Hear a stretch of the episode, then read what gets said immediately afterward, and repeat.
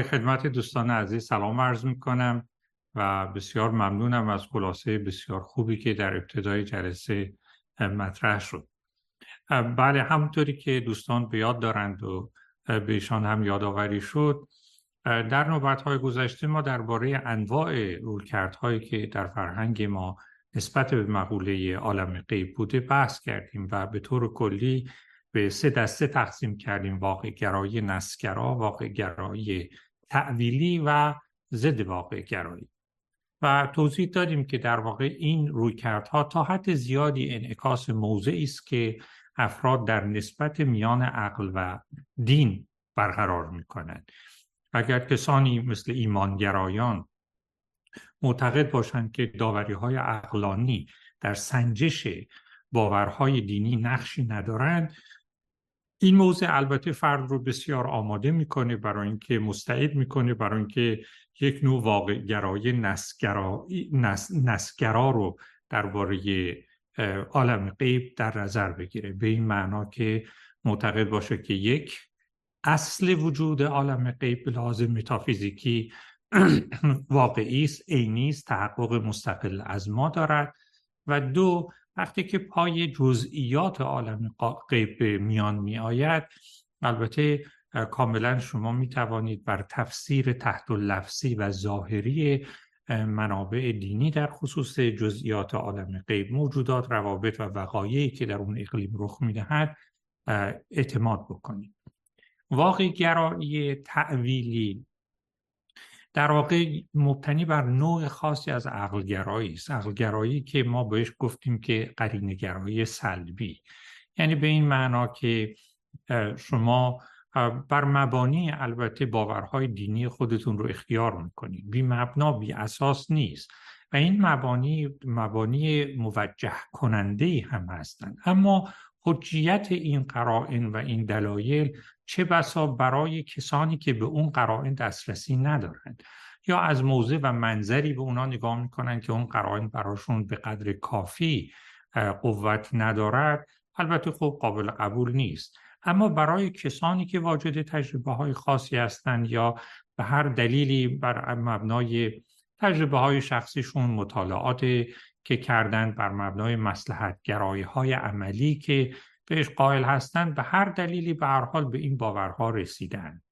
وقتی میگم به هر دلیلی یعنی دلایلی وجود دارد. ولی لزوما دایره شمول این دلایل همگانی نیست. افراد حلقه ها گروه هایی رو که واجد تجربه ها یا نوعی باورهای خاصن قانع می کند اما معقولیت این باورها خصوصا در گروه این است که یعنی در صورتی تداوم باور ایشان معقول است که بتوانند شبهات یا انتقادات یا دلایل نقضی که برای اون باورها اقامه شده است رو رد و نفی بکنن اگر بتونن به لحاظ عقلی این کار رو انجام بدن البته تداوم باورشون عقلا موجه است. این دیدگاه خیلی به موضع واقعگرایی تعویلگرا راه میده. یعنی موضعی که یک معتقد است که اصل متافیزیکی عالم غیب واقعیت تحققی عینی و مستقل از ما دارد. یک و وقتی که به جزئیات عالم غیب می‌رسیم البته در اونجا کاملا ممکن است که زبان دین نقش مجاز و استعاری هم پیدا بکنه و بنابراین پای تعویل در اون زمینه ها گشوده است. این به این معنا نیست که همه گزاره های دینی در این باره رو باید تعویل کرد ولی اگر جایی لازم بود باب تعویل گشوده است. موضع سوم در واقع از یک جور که ما بهش گفتیم ضد واقع گرایی مبتنی بر یه تلقی خاص از رابطه میان عقل و ارز کنم که باورهای دینیه و این هستش که شما نمی‌توانید باور دینی رو بپذیرید مگر اینکه اثبات شده باشد. با دلایل ایجابی اثبات شده باشد. موضوعی که ما بهش گفتیم قرینگرای ایجابی. و چون در قالب موارد به نظر میاد که اثبات ایجابی عالم غیب و عناصر ارز کنم که موجود در عالم غیب کار آسانی نیست. و بلکه در پاره مواقع بنا به تعریف اساسا ممکن نیست. در این صورت این گروه از افراد تقریبا از تأمین معقولیت باور به عالم غیب به این معنا ناامیدن و به همین دلیل است که در واقع عالم غیب و اولا اصل متافیزیکی عالم غیب به عنوان واقعیتی مستقل و عینی در عالم خارج رو انکار می‌کنن و اون رو در واقع یه جور حکایت از احوالات و روحیات و حالات روانی خود فرد و از جمله شخص پیامبر می‌دانند. و وقتی که پای جزئیات جزئیات عالم غیب در منابع دینی می‌رسد یک سر اونها رو تعویل می‌کنه منتها تعویل ضد واقع گرایان با تعویل واقع گرایان متفاوت است. در زبان واقع گرایان استعاره ها و مجاز به نحو نمادین اشارتی به واقعیتی در جهان عالم خارج می کنند در جهان و عالم خارج می کنند اما در موضع ضد واقع گرایانه این نمادها این اشارتها در واقع از حالات و روحیات نفسانی و شخصی خود فرد حکایت می کنند نه از چیزی ورا و مستقل. بنابراین هر دو به یه معنا میپذیرند که زبان دین در این حوزه می‌تواند استعاری یا مجازی یا سیمبالیک باشد ولی در این حال موضوع مورد اشاره این زبان متفاوت است. در واقع گرایی در اینجا زبان به نحو اشاری به واقعیتی مستقل از انسان خبر می‌دهد و در موضع ضد واقع گرایانه در اینجا زبان اشارت در واقع بیان سیمبولیک از احوال خود فرد مدعی و صاحب تجربه است. خب همطوری که عرض کردم موضوعی که من البته مایلم ازش دفاع بکنم و مدلی ارزی بکنم براش مدلی است مربوط به واقع گرایی تحویلی و سوال اول هم مربوط است به شأن متافیزیکی عالم خارج. آیا ما مجالی به لحاظ عقلی در چارچوب عقل جدید برای ما گشوده است که وجود مستقل عرض کنم که عالم, خار... عالم غیب رو به مثابه واقعیتی مستقل از subjectivity یا ذهنیت ما خودمون بپذیریم یا نه. اولین دلیلی هم که در نوبت گذشته خدمت دوستان عرض کردم برمیاد به یه نکته ای که از منظر حال دانشمندان جدید خصوصا کسانی که در علوم مغزی شناختاری و تکاملی کار می‌کنن تقریبا امر پذیرفته شده است و مخالفی ندارند این هستش که به حال مغز ما دستگاه ادراکی ما تا حد زیادی به تناسب نیازهای ما تکامل پیدا کرده است و شکل گرفته است. و از اونجایی که ما در یک گوشه بسیار محدود و تنگی از این کهکشان در این قیف نوری کهکشان زندگی می‌کنیم. و مهمترین حاجاتی که دستگاه ادراکی ما برای تأمینش پرورده شده اند عبارت هست از اینو کسب و جلب غذا و اموری که به بقای ما کمک می‌کند و دفع اموری که در واقع حیات ما رو به مخاطره میافکند دستگاه ادراکی ما عمدتا و ابتداعا برای تأمین این حاجات و در تعامل با این گوشه بسیار محدود از عالم شکل گرفته است. و بنابراین کاملا بسیار کاملا قابل انتظار است که دستگاه ادراکی ما در واقع برای کشف و درک این گوشه خرد جهان و برای تأمین این نیازها آموخته و پرورده شده باشد. مهارتهاش مربوط به این باشد. به تعبیر مولانا که عرض کردم در نوبت گذشته ما این لونه موشی که می‌خوایم بسازیم دانش ما هوش ما به تناسب نیازهای این بنایی در واقع در این عالم شکل گرفته است.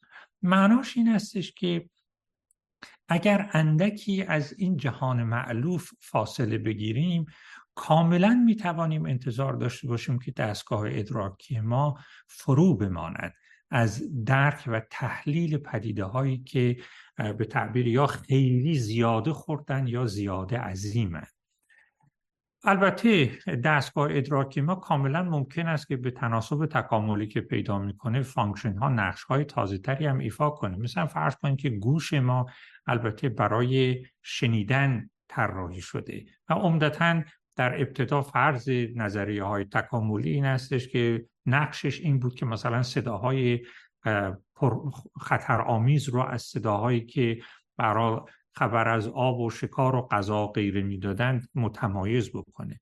اما حالا در طول فرایند تکاملی ما از این گوشمون برای شنیدن موسیقی لذت بردن از نوای پرندگان و غیره می‌تونیم استفاده کنیم. اما با وجود اینکه نقش و کارکرد دستگاه شنوایی ما تحولاتی پیدا کرده است و نقش های تازه یافته است اما همچنان نقش و کارکرد این دستگاه منحصر به امر شنیدن است. یعنی یه محدودیت ذاتی در این دستگاه ادراکی نهاده شده است و هر چقدر هم که تکامل پیدا بکنه از حد این محدودیت ذاتی فراتر نمی رود و همین نکته به نظر میاد که درباره کل دستگاه ادراکی ما در مجموع صادق است. در این صورت کاملا می توانیم به نحو معقولی فرض بکنیم که اگر ما اندکی از این ساحات معلوف فراتر برویم مغز ما دستگاه ادراکی و شناختی ما لزوما نتواند به خوبی با چهره های جدید واقعیتی که در اطراف ماست کنار بیاد و مفاهیمی که در اختیار داره برای فهم و حزم اون پدیده ها کارایی نداشته باشه و اساسا برای اون منظور طراحی نشده باشه. همین نکته ای رو که گفتم در واقع با یه شکل استدلال دیگری هم میشه در واقع توضیحش داد که اندکی به ذهن ما نزدیکتر و ملموستر باشه. شما ملاحظه کنید این استدلال دوم است. استدلالی که مبتنی بر یک نوع به اصطلاح تمثیل قیاس تمثیلیه. شما ببینید در همین جهانی که ما زندگی می‌کنیم در همین جهانی که برای ما جهان معلوف است در این جهان که زندگی می‌کنیم موجوداتی وجود دارند که از حیث ادراکی و شناختاری در سطح بسیار فروتری از ما قرار گرفتند ما و اون موجودات همه توی دنیا داریم زندگی می‌کنیم. به معنای جهان طبیعی که درش هستیم خب هر دو در یه جهان داریم زندگی می‌کنیم. اما سطح دستگاه توان دستگاه شناختاری ما تفاوت فاحش با هم داره. نتیجهش چه میشه؟ شما مثلا فرض بکنید که یه زنبور اصل رو در نظر بگیرید. ما و این زنبورها تو همین دنیا زندگی می‌کنیم. فرض کنید که ما برای تفرج به یه دشتی میریم. همون دشتی که زنبور اصل هم مثلا درش میگرده و گرده و شهد گردآوری می‌کنه و غیره. اما ما به واسطه دستگاه شناختاری که داریم چیزهایی رویهایی ساحاتی در این جهان رو می‌بینیم که دستگاه ادراکی یا شناختاری اون زنبور اصل اساسا برای اون ساخته و طراحی نشده. مثلا فرض کنید که یکی از دقدقه های ما افزایش نرخ تورمه در اقتصاده که رو زندگی ما تاثیر می‌گذاره. مفهوم تورم اقتصادی یه واقعیتی است از واقعیت های زندگی ما که کاملا جنبه ارز کنم تجربی داره تاثیر جدی در زندگی ما داره. گاهی وقتا به ارز کنم که دشواری های بسیار جدی در زندگی ما می انجامه و غیره. یه واقعیتی از واقعیات این جهان است. اما دستگاه شناختاری اون زنبور اصل در این حال که می‌تونه جهت خورشید رو خوب احساس بکنه می‌تونه بوها رو تشخیص بده می‌تونه جهتیابی خیلی خوب بکنه شهد پیدا کنه شهد رو برگردونه از کندوش در مقابل دشمنان دفاع بکنه و غیره. اما اساسا دستگاه شناختاری این زنبور اصل برای درک مثلا فرض کنید که نوسانات تورم در اقتصاد آمریکا ساخته نشده. در این حال که تورم اقتصادی و نوسانات تورم در اقتصاد یک واقعیت از این جهان است اما دستگاه ادراکی این زنبور اصل برای درک و تماس با این واقعیت ساخته نشده است. این واقعیت موجود و واقعی از دسترس دستگاه شناختاری اون زنبور اصل فراتر است. حالا سوالی که مطرح میشه اینه. اینجا وجه قیاس تمثیلیه. ما چه دلیلی داریم که فرض کنیم در این عالم ما عالی ترین سطح هوشمندی هستیم؟ کاملا ممکن است که در واقع هوشهای برتری آگاهی های برتری در این عالم وجود داشته باشند و حقایقی در نسبت به اون آگاهی ها مکشوف و ارز کنم که آشکار باشد که دستگاه ادراکی ما اساسا و اصولا برای فهم و تماس با اون واقعیت ها ساخته نشده. همونجوری که اون زنبور اصل از تورم اقتصادی در امریکا مثلا کاملا بیخبره و شما هر چقدر که براش توضیح بدید اساسا برای اوش معنایی نداره کاملا ممکن است که سطحی از واقعیت در این جهان وجود داشته باشه که برای آگاهی های هوشمندتر و پیشرفته تر و پیچیده تر مکشوف و آشکار باشه.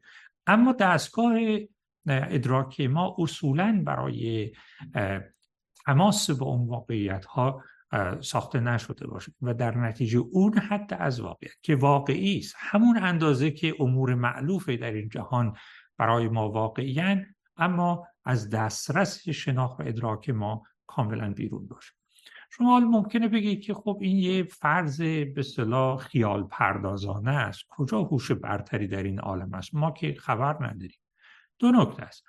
اولا اینکه کاملا ممکن است که همونطوری که فرض کنید که یه زنبور اصل از این دنیای پیچیده و برتر هوش برتر ما کاملا ممکن است بیخبر باشه کاملا این امکان هست که اون آگاهی چنان باشد که از دسترس ما بیرون است. یعنی گویی که برای ما وجود از منظر ما وجود ندارد. بنابراین این یه نکته است. نکته دوم این استش که این احتمال اتفاقا دیگه احتمال خیلی خیال پردازانه ای نیست. شما ببینید ما امروزه این هوش مصنوعی که ابداع کردیم و این قولی که کمابیشت از این چراغ جادو داره بیرون میاد یکی از نکاتی که امروزه خود دانشمندانی که رو هوش مصنوعی کار می‌کنن به ما هشدار میدن این است که ببینید ممکنه که این دستگاه هوش مصنوعی که من الان دارم باش در کامپیوترم کار می‌کنم یا اون دستگاهی که شما دارید باش کار می‌کنید تک تک اینا البته یه دستگاه های جزئی هن که کارهای خیلی خیلی خاص می‌کنن. اما به محض اینکه شما این هسته های هوش مصنوعی کوچکی رو که آفریدید. همه رو به هم وصل کنید و یک شبکه به وجود بیاد کاملا ممکن است که شما در واقع یه با یه پدیده با یه گونه جدید در عالم واقع روبرو شوید. یعنی یه موجود صاحب هوش برتری که دیگه بدن بیولوژیک نداره. کاملا بدنش فیزیکیه. توجه می‌کنید؟ یعنی درسته که شما ممکنه بگید این مصداق هوش مصنوعی به یه معنا قدرت تحلیلیش خیلی محدوده در کنترل ماست و غیره. اما به محض اینکه این شبکه ها این دستگاه ها این هسته های آگاهی یه متفرق اینا به هم وصل بشن و یک شبکه به وجود بیاد کاملا ممکن است که ما با مصداقی از یک نوع جدید هوش مصنوعی برتر سر و کار داشته باشیم یعنی به نظر میاد که ما در آستانه خلق گونه تازه از موجوداتی که هوشی برتر از ما انسان ها دارند. هوش مصنوعی که تا حد زیادی از محدودیت های بیولوژیک ما انسان ها رهاست و به نحو تصاعدی صاحب یک هوش به اصطلاح شبکه‌ای بشه که می‌تواند از سطح هوش انسانی به مراتب فراتر بره. بنابراین به یه معنا ما امروزه بیش از هر وقت دیگری در آستانه این هستیم که شاهد به وجود آمدن گونه تازه از موجودات باشیم که از حیث هوشمندی بسی فراتر از ما باشند و کاملا ممکن است که نگاه این موجود این گونه تازه به ما همون نگاهی باشه که ما الان به این زنبورای اصل داریم. و کاملا به این چشم و به این نگاه در واقع در ما نظر بکنن. حالا اینی که واقعا این مسئله هوش مصنوعی کی و کجا به این حد برسه که این ارز کنم که نگرانی ها خیلی جدی بشه محل بحثه در حدی که من می‌تونم داوری کنم ما الان اونجا رسیدیم. یعنی اون نقطه رسیدیم که کاملا ممکن است که وقتی که این شبکه مربوط هوش مصنوعی به هم متصل بشن ما با یه پدیده کاملا جدید در جهان مواجه بشیم. ما یه مغز تازه آفریدیم که سطح توانایی هوش و توانمندی های هوش و ذکافتش بسی فراتر از ماست. بنابراین این ایده که ممکن است در این جهان سطوح فراتری از آگاهی و هوشمندی وجود داشته باشند که از حد آگاهی و هوش ما بسی فراتر برند به نظر نمیاد که دیگه یک فرض صرفا خیالی یا منطقی یا متافیزیکی باشه. به نظر میاد که ما خودمون اکنون در آستانه تجربه نوعی از این هوش هستیم.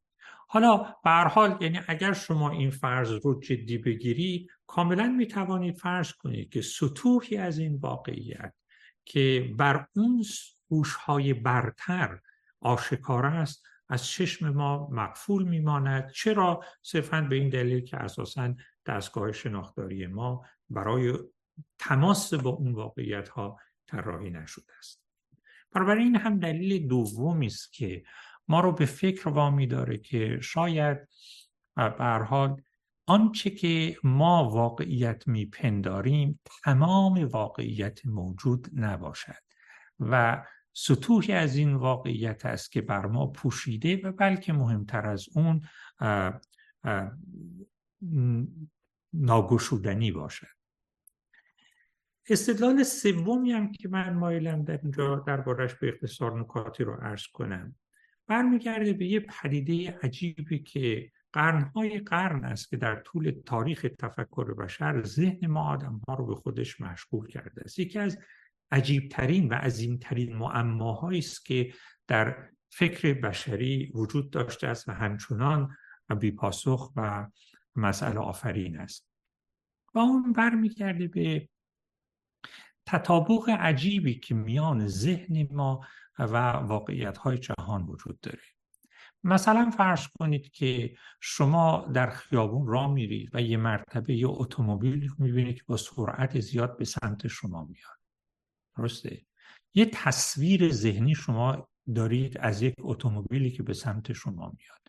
و در عالم واقع واقعا یه اتومبیل داره به سرعت به طرف شما میاد. شما در نتیجه عرض کنم که از, از مثلا فرض کنید که خیابون میپرید به پیاده رو.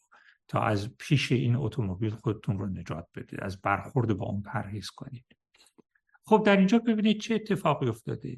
یه جهان واقعی وجود داره که درش اتومبیلی داره حرکت می‌کنه و ذهن شما از این جهان یه تصویر می‌سازه.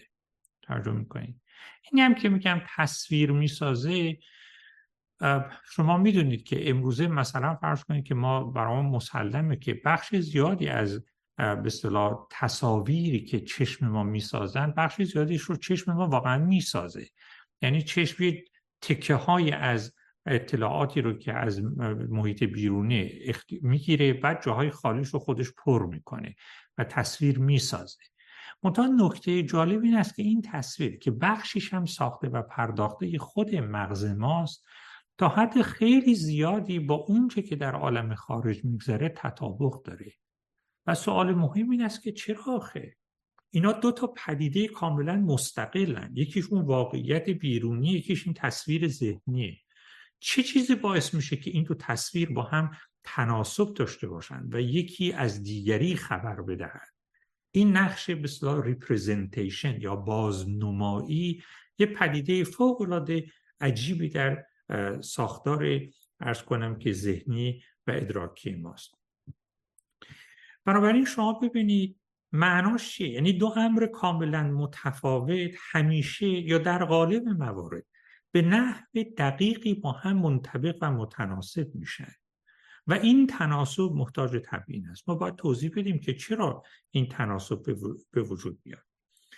این معمایی بود که همونطور که عرض کردم فیلسوفان رو قرنها به خودش مشغول کرده. شاید تنها پاسخ رضایت بخشی که شما می‌تونید به این معما بدید این استش که بگید که جهان اون چه که ما واقعیت یا جهان خارج می‌دانیم چیزی نیست جز محصول ذهن خود ما.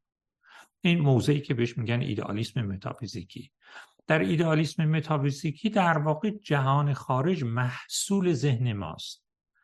و اگر ذهن ما نباشد جهان خارجی وجود نداره. چرا این موضع این نظریه می‌تونه این مشکل رو حل بکنه؟ علتش این استش که اگر ذهن ما خودش این جهان را آفریده باشه خب طبیعیه که در واقع از مصنوع خودش داره خبر میده. در واقع تصویر ذهنی و خود اونچه که ازش خبر داده می شود یکی محسوب میشه بنابراین جای تعجب نداره که تصویر ذهنی ما از واقعیت داخل گیومه خبر میدن. برای که اون واقعیت چیزی نیست جز این تصویر ذهنی. اما البته این ایده ایدئالیستی که طرفدارانی هم داشته مشکلات جدی داره. برای مثال فرض کنید که اگر اینطور باشه شما باید بگید که مثلا در اون دوره که ذهن بشر وجود نداشته اصلا واقعیت هم وجود نداشته. مثلا فرض کنید که ما می‌دونیم که دایناسورا حداقل علم جدید به ما میگه که دایناسورها خیلی قبلتر از ما زندگی می‌کردن. وقتی که اونا بر روی کره زمین پدید آمدند و زندگی می‌کردن اصلا بشری نبوده. بنابراین چون ذهن انسانی وجود نداشته باید بگیم که اونا هم وجود نداشتن. این داوری عجیبیه و پذیرش و حزمش دشواره. در قیاب یک تبیین قانع کننده برای این پدیده یعنی تناسب و تطابق میان ذهن انسان و واقعیت خارجی لاجرم باید بگیم که این تناسب به صلاح تناسب اتفاقی است. یه تناسب به صلاح ضروری نیست اتفاقیه.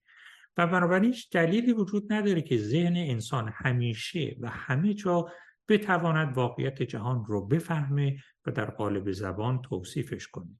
به بیان دیگه ما هیچ دلیلی نداریم که یا برعکس ما دلیلی داریم که فرض کنیم که ساحاتی از واقعیات جهان از دسترس فهم و وصف ذهن انسان فراتر میرن. یعنی به محض اینکه شما نتونستید ثابت بکنید که یه رابطه ضروری بین ذهن ما و واقعیت بیرونی وجود داره معناش این هستش که هیچ دلیلی وجود نداره که ذهن ما همیشه مخبر از واقعیت باشه مخبر از واقعیت باشه یا هر وقت که واقعیت رو هر سطحی از واقعیت رو که به او عرضه بکنی بتونه درک بکنه و از او پرده برداره. ببینید این نکته نکته بسیار مهمیه. چرا؟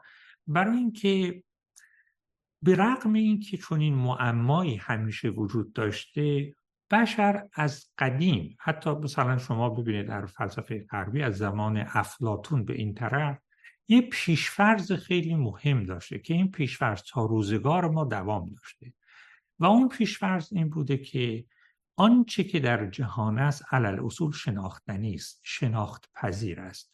شما ببینید اینی که افلاتون میگفتش که به صلاح اگه ریاضی نمی‌دونه مثلا به, به این مدرسه وارد نشه برای که معتقد بودن که زبانی که طبیعت بهش نوشته شده زبان ریاضیه. این نکته مهم رو بود که گالیله یکی از بنیانگذاران علم و اقلانیت جدید بهش معتقد بود که زبان طبیعت زبان ریاضیه. اینه که می‌گفتن زبان طبیعت زبان ریاضیه در واقع داشتن یه پیشفرز خیلی مهم رو روش تاکید می‌کردن. که آنچه که در جهان است واقعیت بیرونی علل اصول شناخت پذیر است. ممکنه یه وقتی باشه که من و شما پاره از جنبه های جهان رو نشناسیم ولی این موقت است. علل اصول آنچه که در جهان وجود دارد شناختنی است به تعبیر دیگه درست پاره چیزا در این جهان بر ما نامکشوف و به معنا مستاق غیب است. اما اون چه که در جهان است ناشناخته است ناشناختنی نیست. همه اینا رو شما می توانید با این عقل علمی خودتون از پرده غیب بیرون بیارید. البته زمان می‌خواد ولی اصولا شدنیه. خب البته علم جدید برای اینکه این تناسب بین ذهن و واقعیت رو برقرار کنه این پیشفرض رو قرار داد که جهان طبیعت به زبان ریاضیه. یعنی شما همیشه می‌تونید یه توصیفی از جهان طبیعت و اتفاقات و وقایع طبیعت در قالب فرمول های ریاضی بدید فرمول های ریاضی به یه معنا اون چیزی است که عقل می‌تواند بفهمد. کاملا می‌تونه درک بکنه. ممکنه حواس ما نتونن تجسمش کنن. ممکنه شما نتونید به واسطه قوه خیالتون تصویر ذهنی ازشون بسازید اما معادلات ریاضی می توانند توصیف به قدر کافی قانع کننده و جامع از اون واقعیت به دست بدن. فقط باید تحمل و صبوری پیشه کرد تا اون به حال پدیده بتونه به این زبان در بیاد. شما ببینید یکی از مهمترین و نخستین گام هایی که گالیله در پایگذاری علم جدید گذاشت. این تفکیکی بود که شما در آرای گذشتگان از جمله ابن سینا می‌بینید. تفکیک بین کیفیات اولیه و ثانویه. در واقع گالیله برای اینکه نشون بده که جهان طبیعت کمیت پذیر است فقط به اون وجوهی از واقعیت پرداخت که کمیت پذیر بود. یعنی گفت اگر چیزی بتونه اندازه گیری بشه واقعیت است. زمان، مکان، سرعت اینا در واقع عناصر اصلی سازنده جهان شدن و علم فیزیک در واقع با این امور سر و کار داره. چرا؟ برای که شما همه اینا رو می‌تونید بهشون یک عدد نسبت بدید و روابط میانشون رو در قالب روابط ریاضی صورت بندی کنید. به تعبیر دیگه ما با تأکید بر کیفیات اولیه یعنی کیفیات کمیت پذیر عالم خارج یه نوع reduction یه نوع تحویل در جهان صورت دادیم. یعنی گفتیم فقط اون چیزی واقعیت است البته فرض گالیله فرض روش شناسانه بود. گفتش که ما در کار علمی این فرض رو به عنوان یه مسلحت به عنوان یه روش سودمند به کار می‌بریم که فقط به اون بخشی از واقعیت توجه می‌کنیم که قابل اندازهگیری و کمیت پذیر است. بنابراین پی... واقعیت پیچیده ای که در جهان بود در واقع ما تحویلش دادیم به اون وجوهی که فقط قابلیت اندازهگیری دارن.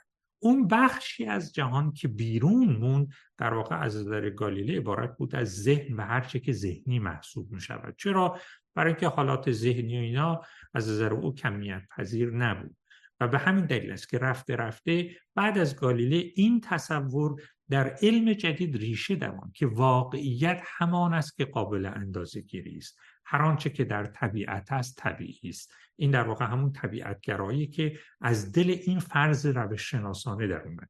یعنی پیشفرزی که ابتدای پیشفرز سودمند روش شناسانه برای علم به شمار می آمد رفته رفته تبدیل شد به یک پیشفرز متافیزیکی.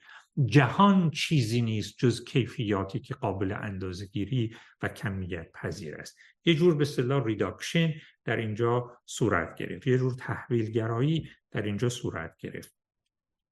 بنابراین در این تحویلگرایی اگر چیزی کمیت پذیر نیست اصلا واقعیت نیست. توجه می‌کنید البته این ایده که یک صورتی از این است که در جهان هر چیزی که هست شناخت پذیر است در قرن 18 هم در اواخر قرن 18 هم و قرن 19 هم در خود فرهنگ غرب در جهان مدرن مخالفت های برانگیخت. برای مثال جنبش رومانتیسیزم در رومانتیک ها در واقع علیه این نوع عقلگرایی که چنان ادعایی درباره ساختار جهان می‌کرد در واقع شوریدن و از نظر اونا شاید بهترین نمونه یک انسان فرهیخته که جهان رو به ما معرفی می‌کند نه دانشمندان که شاعران بودن یعنی کسانی که تمام احتمامشون به جنبه های از این عالم بود که اصولا کمیت پذیر نیست و تلاش کردن که این درک ساده شده از عالم رو این درک تحویل یافته کوچک شده از عالم رو که در نتیجه این عقلگرایی طبیعتگرای مادی بر ذهنیت بشر جدید تحمیل شده بود به چالش بگیرن اما به نظر من مهمترین جایی که در فرهنگ معاصر جدید در فرهنگ مدرن در واقع این ایده به چالش گرفته شد که جهان علل اصول شناخت پذیر است رو شما در فلسفه های اگزیستانسیالیست می‌بینید. اگزیستانسیالیست در واقع جزو نخستین گروهی بودند که به شکل جدی فلسفه خودشون رو بر مبنای ارز کنم که انکار این پیشفرز افلاتونی گالیلئی بنا کردند که در این جهان همه چیز شناختنی است ناشناخته ممکنه باشه خیلی چیزا اما علل اصول شناخت پذیر است.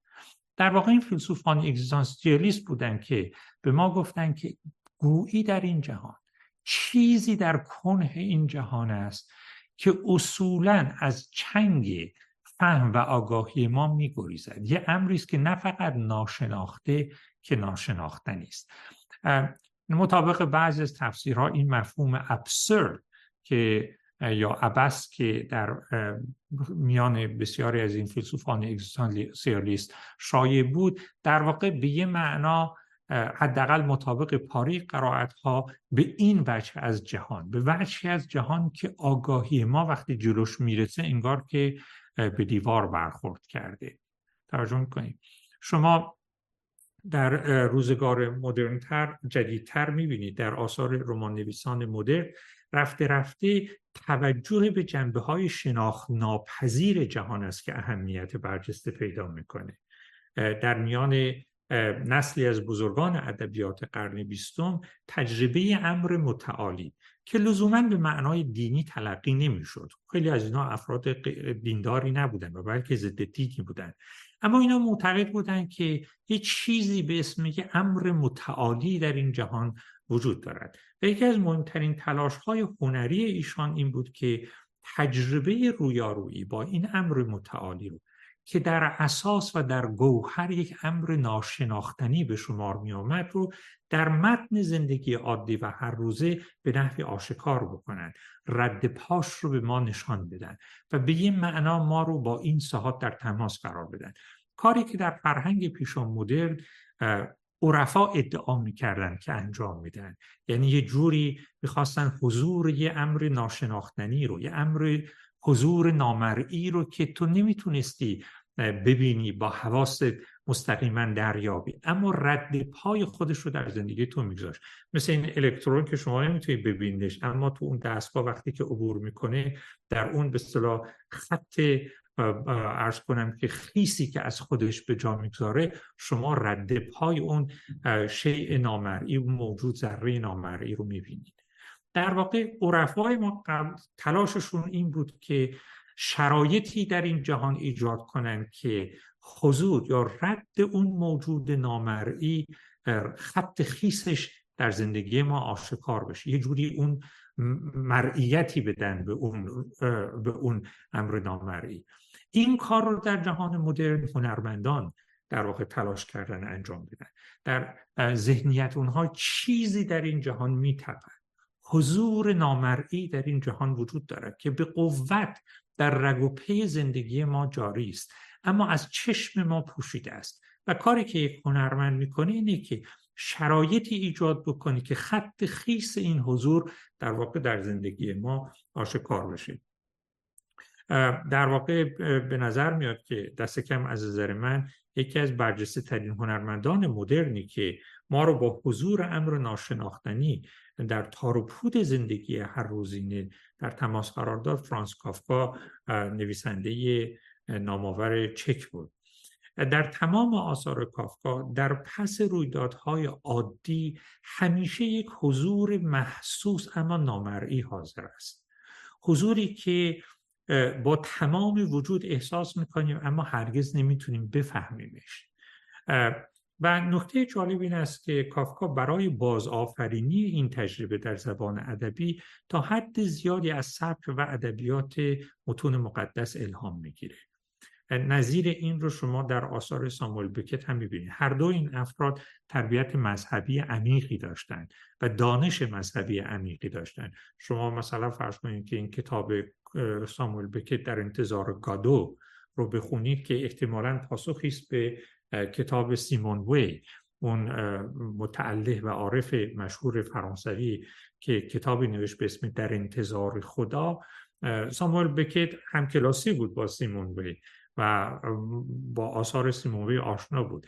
این کتاب در انتظار گادو گادو که یه جور به شکل خدا گاد محسوب می شود یه جور دیالوگ با رساله سیمون در انتظار خدا به شمار میره.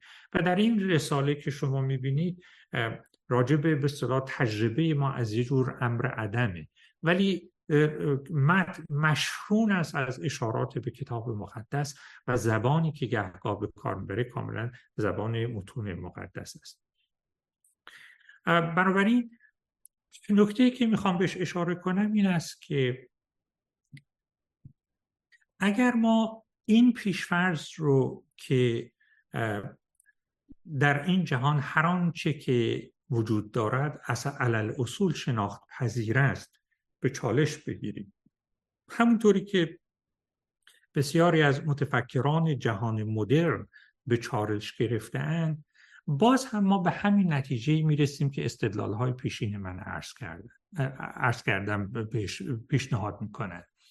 و این استش که ما نه فقط دلیلی نداریم که فرض کنیم واقعیت در آن چه که ما می‌بینیم و می‌شناسیم و برای ما شناختنی است محصور است بلکه برعکس دلیلی داریم که فرض بکنیم که ساحات واقعیت از آنچه که بر حازمه دستگاه ادراکی ما در میآید و قابل گوارش است بسی فراتر است.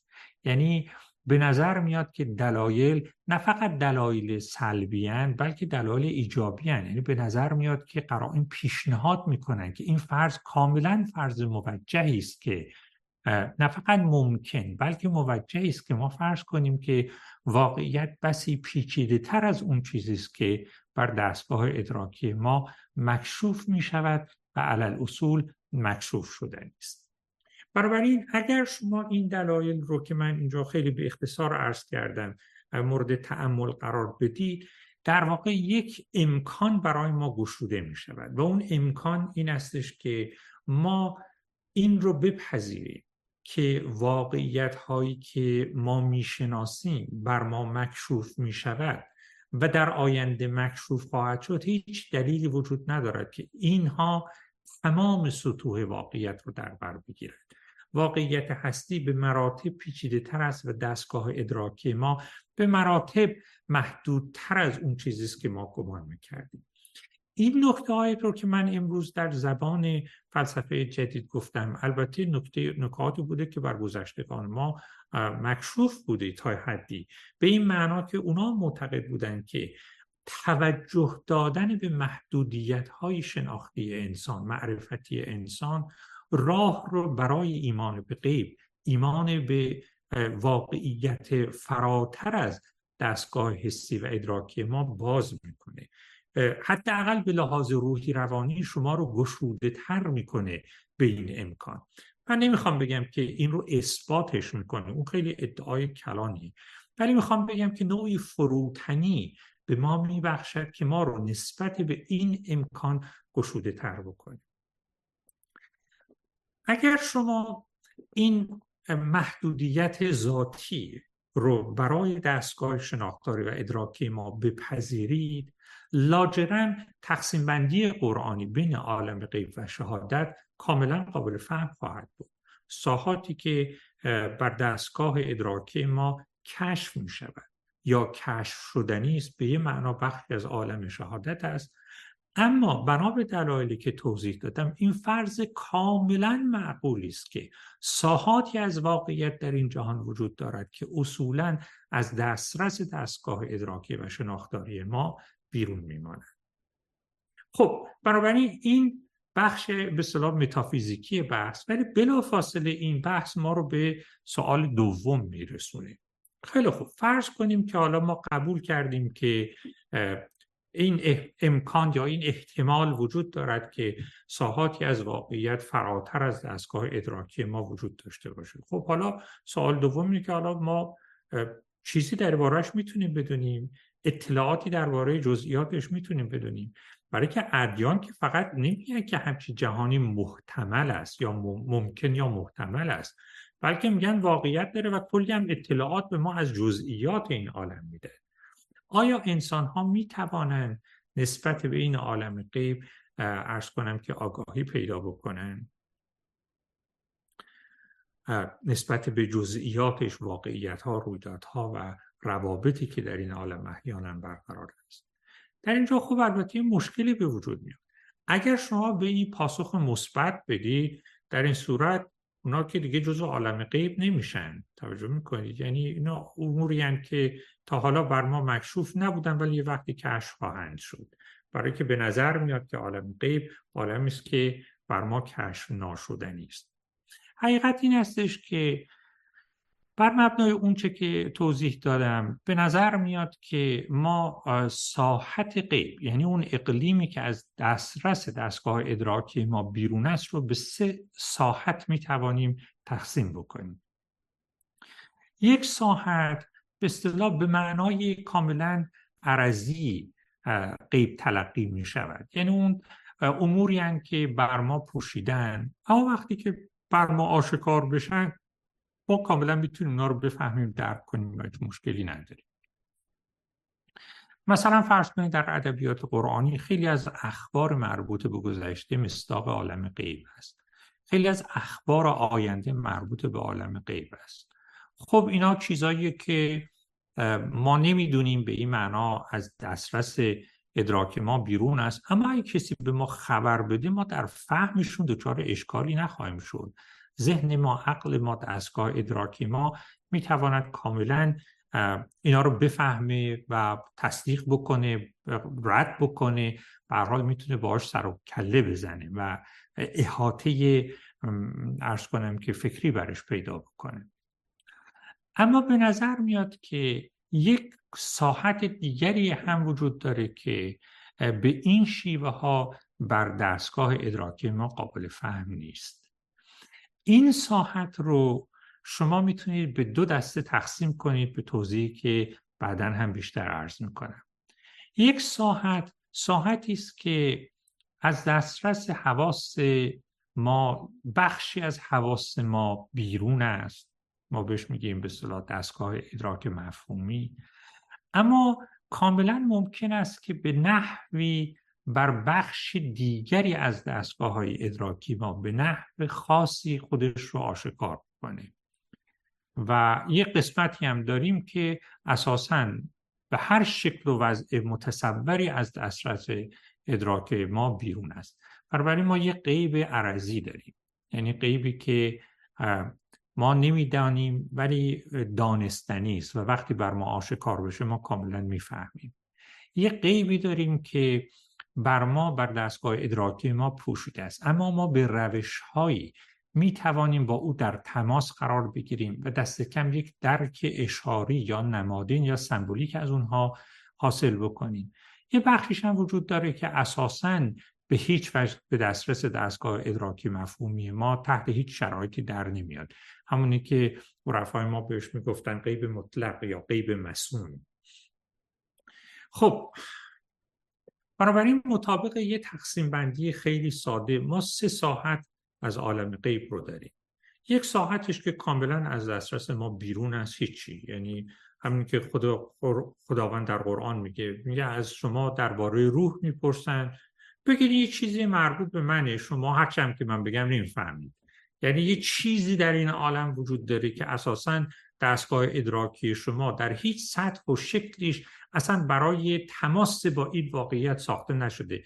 هر چقدر که من بگم فایده نداره. مثل اینکه شما مثلا فرض کنید که برای زنبور اصل بیاید یک کنفرانس بذارید راجع مثلا نرخ تورم در مثلا امریکا.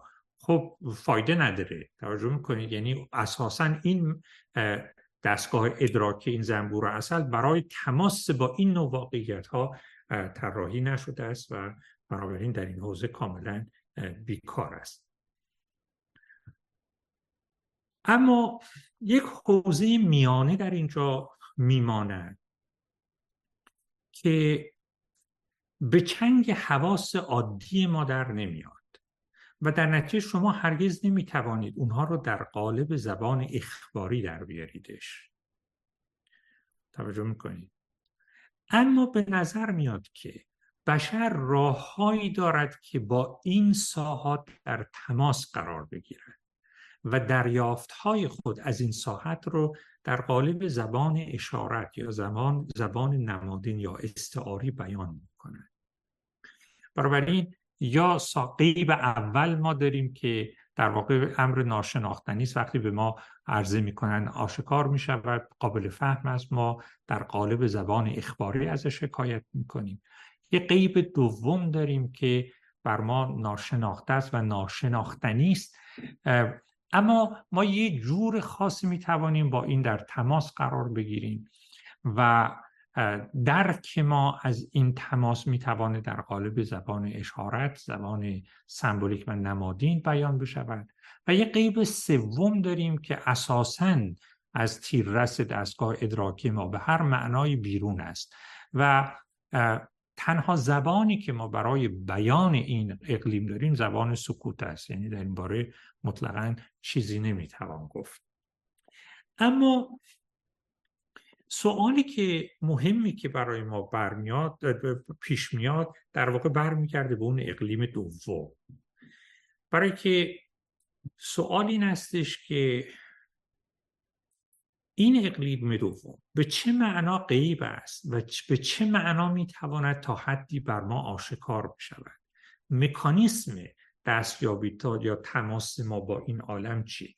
این فقط همون بخشی از غیب است که ما می توانیم به صلاح یه جوری باش در تماس قرار بگیریم بگیم که آنقدر هست که بانک جرسی می آید چیزی صدای زمزمه از آن سو به گوش ما می رسد من برای اینکه توضیح بدم که احیانا چگونه بشر می تواند با این ساحات در تماس قرار بگیرد.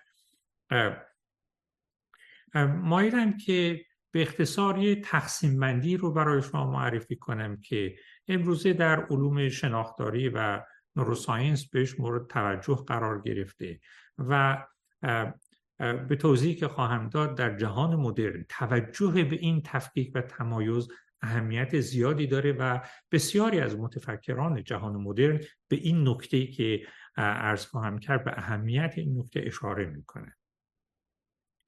شما ملاحظه کنید در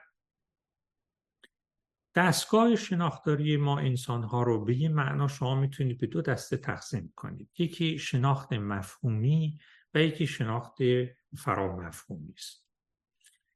در شناخت مفهومی اتفاقی که میفته اینه. شناخت مفهومی خیلی شناخت دقیقی است. این شناختی است که در دوره های متأخر تکامل مغز بشر خصوصا وقتی که قسمت فرانتال مغز بشر تکامل پیدا کرده و ما واجد یک زبان پیشرفته و ارز کنم که توانایی های استدلالی و تحلیلی شدیم این شناخت در ما خیلی پرورش پیدا کرده. این شناخت مفهومی در واقع کاری که می‌کنه این هستش که اولا شناخت زمانبری است. دقیق با جزئیات ولی زمانبر است. یعنی شما پدیده ای رو که در پیش روتونه این پدیده پیچیده رو باید ساده بکنید و اجزای خاصی از این پدیده پیچیده تمرکز بکنید و به معنا به اصطلاح ریدیوس یا تحویلش بدید به اجزای ساده ترش چرا؟ برای اینکه شما نهایتا یک مفاهیمی در ذهن ساختید که باید بتونید این مفاهیم رو بر تن این امور بپوشانید. بنابراین شما باید یه جنبه های از این موجود پیچیده بیرونی رو انتظاع بکنید که در قالب این مفاهیم بگنجد. در اینجا چیزی فهمیده می شود که در تن این مفاهیم ذهنی که مثل قالبایی در ذهن ما هستند بتونه در بیاد. درسته. همونطوری که برای شما عرض کردم علم جدید به این معنا یکی از برجسته ترین ابداعات یا محصولات شناخت مفهومی است توجه می‌کنید. این اینی که فرض کنید که از گالیله نقل کردم که می‌گوید که کیفیات عالم رو به کیفیات اولیه و ثانویه تقسیم می‌کنید. وقتی به چیزی نگاه می‌کنید فقط رو کیفیات اولیش متمرکز بشید. وقتی که رو کیفیات اولیش متمرکز شدید تحویلشون بدید به عدد. بعد شروع کنید با این عدد و روابط و اینا کار کردن و به این ترتیب شناخت پیدا کنید. اتفاقی که میفته اینه که ما یه شناخت اتفاقا خیلی دقیق از این پدیده پیدا می‌کنیم. به طوری که ما تکنولوژی رو بر مبنای این شناخت در واقع سامان دادیم. اما این شناخت هزینه داره. هزینهش این استش که شما تمامت واقعیتی رو که در پیش رو دارید به یه معنا نادیده گرفتید. تحویلش دادی کوچکش کردید. خردش کردید به اجزای و پاره اجزا رو اساسا از دایره بیرون نهادید. اگر این کار رو نمی کردید اگر این فروکاهش رخ نمی‌داد اساسا شناخت برای ما میسر نبود. نوروساینتیست ها میگن که قسمت چپ مغز ما در واقع کارش اینجور شناخت های مفهومی و تحلیلی و غیر است. البته نوروساینتیست های جدید این تقسیم به مغز چپ و راست رو دیگه قبول ندارن. بنابراین به لحاظ جایگاهی این تصویر گذشته امروز مورد قبول نیست. ولی تفکیک در این دو به مکانیسم شناختاری همچنان مورد قبول است.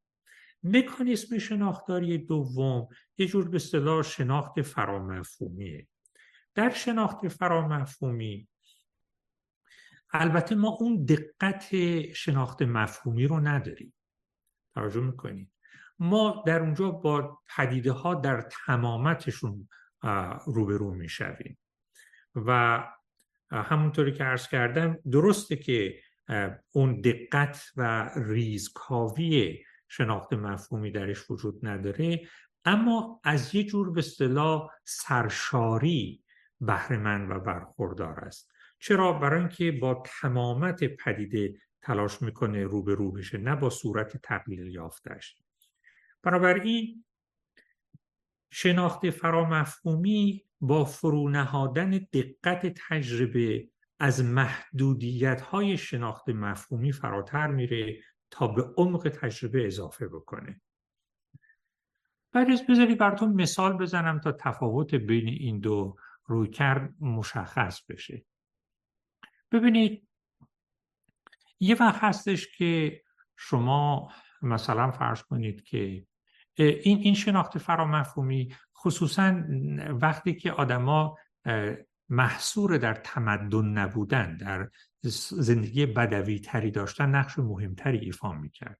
برای اینکه شناخت های فرامفهومی خیلی سریعن و در نتیجه در شرایطی که سرعت مسئله مرگ و زندگی برای بشر بوده ما انسان های اولیه پدر بزرگان و مادر بزرگان ما لاجرم بر این درک شهودی فرامفهومی اتکای بیشتری داشتند تا درک مفهومی. چرا؟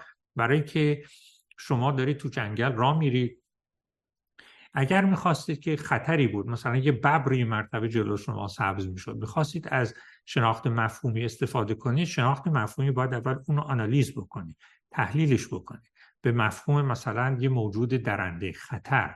بعد این رو با یه مفاهیم دیگری مثل گریز و غیره پیوند بده تا شما خطر رو تشخیص بدید و فرار بکنید. اما درک فرامفهومی این کار رو نمی‌کنه. بدون اینکه وارد این فرایند بشه شما رو در تماس با خطر قرار میده و شما رو به فرار وا میدارد یعنی شما قبل از اینکه بفهمید چه اتفاقی افتاده در حال دویدنید. توجه می‌کنید به همین دلیل هستش که اگر شما بخواید زمان چند ثانیه‌ای رو صرف تحلیل مفهومی خطر بکنید کاملا ممکن است که دیر باشه. به همین دلیل هستش که این نوع شناخت در صورتهای در زندگی های گذشته ما قوت بیشتری داشته و هر چقدر که ما به صلاح مسئولیت بیشتری پیدا کردیم در حسارهای تمدنی که آفریده ایم و فاصله بیشتری با طبیعت پیدا کردیم نیاز ما به این شناخت فرامفهومی بسیار کمتر شده. این شناخت فرامفهومی رو شما امروز بیشتر در بین هنرمندان در بین شاعران و غیره می‌بینید. یعنی کسانی که در واقع تماسشون با جهان بیشتر اگر دلتون بخواد می‌تونیم بگیم که یک جور ادراک عاطفی است تا یک جور ادراک یا به حال درک مفهومی. به تعبیر دیگه فرد به جای اینکه بگیم که با موضوع بر موضوع احاطه پیدا می‌کنه و اون رو در خود جا می‌دهد فرد موضوع رو لمس می‌کنه با موضوع در تماس قرار می‌گیره. بنابراین فرد موضوع رو می به صلاح با موضوع در تماس است بدون اینکه موضوع رو بفهمد. با موضوع در تماس قرار می‌گیره با موضوع رو احساس می‌کنه اما بیانش براش بسیار دشوار است و به محض اینکه بیان می‌کنه گویا از چنگش میگریزه. این مثال خیلی خوب برای شما بزنم. مثل مثلا فرض کنید که شما یک کسی رو بی اندازه دوست دارید تجربه عمیق عاطفی عاشقانه نسبت به کسی دارید. در قالب مواقع ببینید این که عرفا میگن چون به عشق آمد قلم ما از هم می شکافت چرا؟ برای اینکه اصولا به نظر میاد تجربه عاشقانه از جنس تجربه های مفهومی نیست. به محض اینکه شما شروع کنید این تجربه رو در قالب مفاهیم جاسازی و بیان بکنید خود تجربه از دست رفته. ترجمه کنید خود تجربه رو باید در تمامتش خودتون رو به او بسپارید تا تجربه خودش رو و ماهیت خودش رو بر شما آشکار بکنه یکی از مهمترین تحولاتی که در جهان جدید رخ داد و به گمان من یکی از مهمترین دلایلی که امکان تجربه های دینی و امکان تماس ما با عالم غیب رو مختل کرد در واقع قلبه شناخت مفهومی بر شناخت فرامفهومی بود. چرا برای اینکه شناخت مفهومی فقط با عناصر معلوف می‌توانه کار کنه.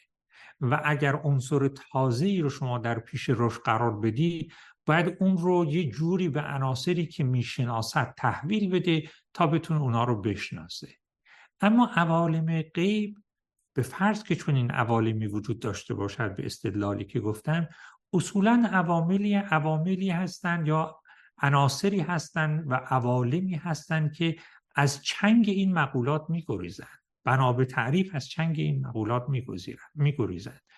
و تنها شکل ممکنی که ما می‌توانیم با بعضی از این ساحات قرار در تماس قرار بگیریم اینی که خود رو به این تجربه ها بسپاریم. خود رو به تمامت این تجربه به سرشاری تقلیل نایافته این تجربه ها بسپاریم. ببینید ممکنه حرفای من از نظر شما خیلی به صلاح حرفای انتظاعی و حتی ممکن است که از نظر بعضی از دوستان زیاده دینی به شمار بیاد. ولی واقعش این هستش که اصل این سخنان لزوما دینی نیست. یعنی شما برای اینکه این تفکیک رو بپذیرید و برای اینکه تمایز این دو نوع تجربه یعنی تجربه مفهومی یه تقلیل یافته و تجربه عاطفی تمامت کمالگرایانه یا تمامت گرایانه رو ببینید لازم نیست باور دینی داشته باشید شما ببینید یکی از مهمترین منتقدان مدرنیته در جهان جدید خانم سوزان سانتاگ است. خانم سوزان سانتاگ که اسیست و فیلسوف و منتقد هنری را منتقد هنری به معنا نه ولی به هر حال به یه معنای خاصی منتقد هنری در امریکا و فرانسه زندگی می‌کرد. یکی از مهمترین نکاتی که میراث هایی که ایشون گذاشت نقدی بود که بر مدرنیته می‌کرد. یه مقاله معروف ایشون داره تحت عنوان Against Interpretation علیه تفسیر. ایشون میگه که یکی از مهمترین وجوه تمدن مدرن این است که دیگه ما با جهان فقط از طریق تفسیر تماس می‌گیریم. مثال هایی می‌زنیم. مثلا میگه که ببینید مثلا در سایکو آنالیز در روانکاوی ببینید. ما اتفاقی که میفته اینه که فرض کنید که من یه تجربه دارم که من رو ناآرام می‌کنه مشوش می‌کنه من مضطربم. کاری که می‌کنم اینه که البته خودم رو به جای اینکه به این تجربه بسپارم و ببینم که این تجربه به من چه می‌کنه خب میرم پیش یه psychologist. کاری که psychologist می‌کنه چیه؟ psychologist تلاش می‌کنه این پدیده ناآشنای آزارنده رو یه روایت آشنا برای من بده. یعنی مفاهیمی رو به من معرفی کنه که من اون مفاهیم رو بر این قول مخوفی که در تاریک خانه روح من میلولد تحمیل بکنم تطبیق بکنم یه نور بندازم و اون قول رو بیارمش بیرون و در قالب مفاهیم آشنا سر رو افسونش رو بزدایم به این معنا سوزان سانتک میگه که روانکاوی یه جور افسون زدایی راز زدایی از روح و زمیر انسان هست. معناش این نیستش که ما پیش روانکاوا روانشناسان نباید بریم نه. اون می‌خواد بگه که از جایی به بعد اساساً ما این امکان رو که با تجربه های درونیمون بیواسطه رو رو بشیم از دست دادیم. یه مجموعه مفاهیم عام میداریم که همه ازش استفاده می‌کنن ما مصرف کنندش میشیم. تجربه های خاص و منحصر به فرد خود رو در قالب اون ارز کنم که کلیشه های استاندارد قرار میدیم و خودمون رو از طریق اون مفاهیم می‌شناسیم و تعریف می‌کنیم. در صورتی که شیوه اصیل این هستش که تو تمامت منحصر به فرد خودت رو تجربه بکنی. و احساساتی که بر تو رخ می‌دهد اجازه بدی که تو رو در بر بگیرد. و اجازه بدی که تو رو متحول بکنن و ببینی با تو چه می‌کنن نوعی شجاعت داشته باشی که این تجربه ها را از سر بگذرانی. و یه جور تماس بیواسطه با تجربه های درونت بگیری. اما interpretation یا این درک مفهومی تمام زندگی و وجود ما رو در قالب مفاهیم میریزه و شما رو از طریق این مفاهیم دوباره تعریف می‌کنه به خودتون تحویل میده. و هیچ وقت به شما اجازه نمیده که یک تجربه بیواسطه دست اول عرض کنم که دست ناخورده از درون خودتون یا از جهان بیرون داشته باشید. بنابراین از نظر سانتک ما در جهان ایمیج ها تصاویر ویدیوها فیلم ها عکس ها تفسیرها زندگی می‌کنیم و گویی اون تماس اصیل بیواسطه با واقعیت ها رو از دست دادیم. یعنی به تعبیر دیگه قابلیت فهم یا درک و شناخت فرامفهومی از ما سلب شده است. ما دیگه در جهانی زندگی می‌کنیم که قوتور از ایمیج است تصویر است مفهوم است و همه چیز رو لاجرم از ورای این تصاویر درک و ادراک می‌کنیم. در واقع عرض من این استش که ما به محض اینکه تماس خودمون رو یا مهارت های خودمون رو در بکارگیری بخش شناختی فرامفهومی خودمون از دست دادیم. امکان تماسمون با عالم غیب به یه معنا تقلیل پیدا کرده است. دست کم. به لحاظ نظری اینطور به نظر میاد که ما یه دستگاه شناختاری داریم که قدرت یا دامنه ارز کنم که دسترسیش فراتر از قدرت شناخت مفهومیه. البته اون دقت رو نداره. اون جزئیات و ارز کنم که امکان تسلط بخشی رو نداره. ولی به ما نوع دیگری از تجربه ها رو می آموزد و ما رو با ساحات دیگری از واقعیت که پیچیده تر است که زو ابعادتر است تقلیل نایافته تر است در تماس قرار می‌دهد این زبانی است که برای مثال شما در تجربه های خوابالود خودتون می‌بینید. گاهی وقتا که واقعیت ها خودش رو در خواب به شما نشون میده. احساساتی که شما در جهان بیرونی یا سرکوبش می‌کنید یا در قالب مفاهیم از پیش ساخته روانشناسانه به صلاح خونساشون می‌کنید زهرشون رو می‌گیرید. در خیلی مواقع این تجربه ها در عالم خواب که ما از این مکانیزم ها بیدفاع به فارغ شدیم و نمی‌تونن از ما دفاع بکنن. در موقعیتی که ما بیدفاع و آسیب پذیریم به سراغ ما میان و خودشون رو به ما عرضه می‌کنن. و به همین دلیل است که تجربه های احساسی ما در عالم خواب به مراتب قویتر، شدیدتر و زنده تر از اون چیزی که شما در عالم بیداری احساس می‌کنید. در گذشته به نظر میاد که چون تماس و ارتباط ما با این جنبه های ذهنمون و مغزمون بیشتر و عمیقتر بوده است امکان تماس با ساحاتی از این عالم رو داشتیم که گویی امروزه برای ما فراهم نیست. هنوز کسانی در میان هنرمندان در میان خلاقان در میان کسانی که از یه نوع خلاقیت یا آفرینندگی برخوردارن هنوز بقایای از این توان مانده است و هنوز این افراد پیامبران این نوع تجربه ها برای ما به شمار میان. یعنی از ساحاتی برای ما می‌گویند که از چنگ دستگاه شناختاری مفهومی ما میگریزد. اما از چنگ ادراک ما به معنای کلی یا ادراک عاطفی ما همچنان می‌توانه ما رو با اون در تماس قرار بده. یعنی از طریق ادراک عاطفی می‌توانیم خودمون رو با اون رو در تماس قرار بدیم. بذارید من یه مثالی بزنم که این نکته رو به ذهن ما نزدیکتر کنه و بعد ارزم رو تمام کنم. شما فرض کنید که یه سگ خانگی دارید. درسته؟ این سگ خانگی شما البته از بسیاری از اموری که در جهان شما میگذره خبر نداره مثلا نمی‌دونه کامپیوتر چیه نمی‌دونه مثلا فرض کنید که شما وام گرفتید این یعنی چی؟ خیلی از مفاهیمی که در زندگی شما وجود داره اساسا برای اون سگ دسترس پذیر نیست. یه چیزایی رو البته می‌فهمه. غذا که جلوش بذارید زود می‌تونه غذاست می‌خوره و غیره.